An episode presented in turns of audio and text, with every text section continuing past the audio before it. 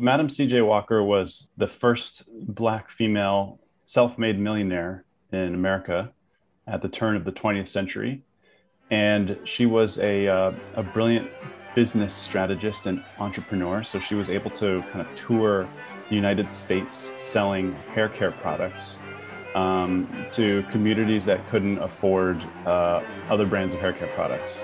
And so she was, in her tours, she was educating uh, communities, mostly of color, um, on how to be entrepreneurs. She was kind of lifting up those communities. She was donating tons of money to the NAACP, the YMCA. She was involved in uh, politics and um, overall, she just kind of killed it. She was she was a pretty awesome woman, and so we wanted to do this uh, this project to showcase her life.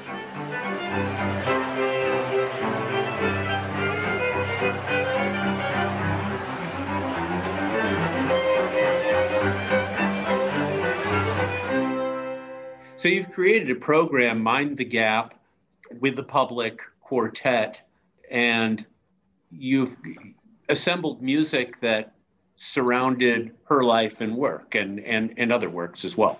This particular project, we um, were more inspired to take the music of that Madam Walker enjoyed um, that is tied into different parts of her life, and a lot of it she um, would have listened to. So that's rag, everything from ragtime to Mozart to blues. Um, that's that's really representing the journey that she took through her life, um, which started out in the deep South um, as an orphan, um, she ended up in St. Louis, which is where she started her business, um, and then actually took her journey went even international. But other cities that she was sort of had hubs in were um, strong ties to were New York and, and Indianapolis.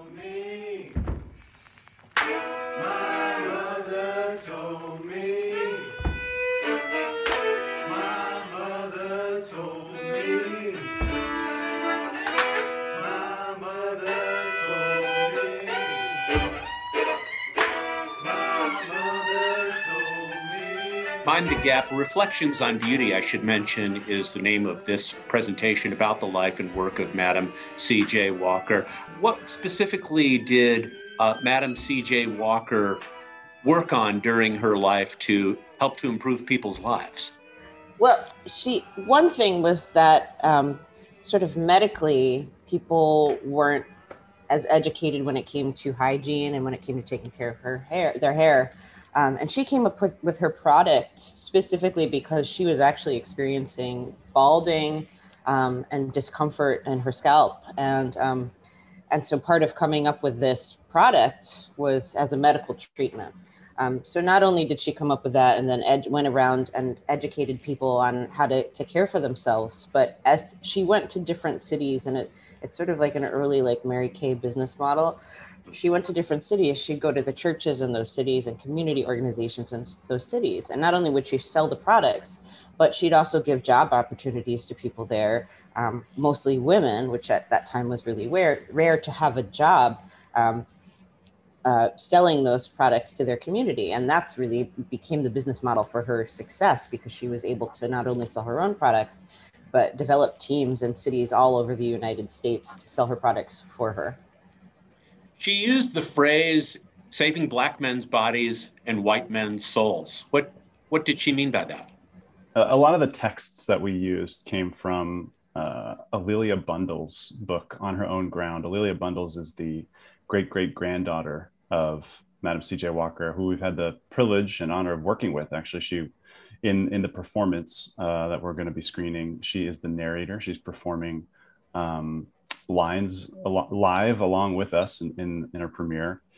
And so we we kind of use that book as the basis for all of our research. So w- one of the, uh, the, the line that you're referencing, saving black men's bodies and white men's souls, you know, you have to understand that this this time period was really bad. I mean, it's not it's it was really bad for uh, inequality and so, if, if from the perspective of Madam C.J. Walker, she sees these injustices on a daily basis, and she has a bit of a platform to actually speak out. She took quickly took the initiative to create leadership roles for herself by helping those who were now as needy as she had been when she first arrived in St. Louis. Touched by a Post Dispatch story about an elderly man struggling to support his blind sister and invalid wife, Sarah collected money for the family from her friends.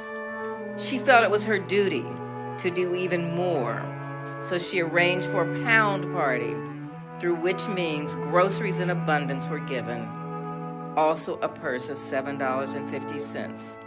No longer the recipient of charity, she had become, in her own small way, a benefactor. She has money, which in that time, in a sense, protects her. She has lawyers.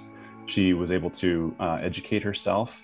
And so saving white men's souls is kind of like her her version of um, you know let's let's work on this racism problem that america has and i think in a, in a large way uh, this story is still relevant today and that's why it speaks to so many people said it really beautifully nick um, a lot of what we took is directly from the book um, and one of the things madam walker was really very passionate about was at the, even at that point was um, anti-lynching laws and actually went to the white house and marched on the white house to um, to bring awareness to that um, and to and to protest um, that injustice, which you know I think she per- personally witnessed.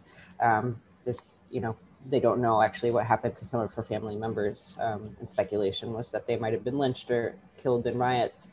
So um, you know there was a lot of pain in her life, um, and you know she experienced a lot of injustice and. she really was an outspoken advocate through her, especially once she was so su- successful. Um, she really used her platform for the greater good, which is also, you know, what makes her such an incredible person to um, to bring light to.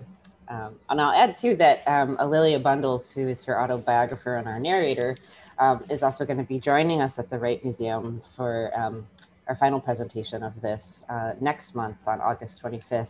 Uh, we'll be doing a post-concert uh, discussion panel and live Q&A um, with audiences both at home and an, an, audience who will view the screening at the Wright Museum. Um, and people will be able to um, call in, zoom in, and ask her questions and ask us questions about the project as well. Jannina Norpoth and Nick Revel are violinist and violist with the PUBLIQuartet, with a virtual performance July 29th and then again in August, as you just mentioned. Jannina and Nick, I'm fascinated and excited to hear and see what will be a, a, a, wonderful presentation, I'm sure, as part of your Mind the Gap series, Reflections on Beauty. Thanks again for being with us.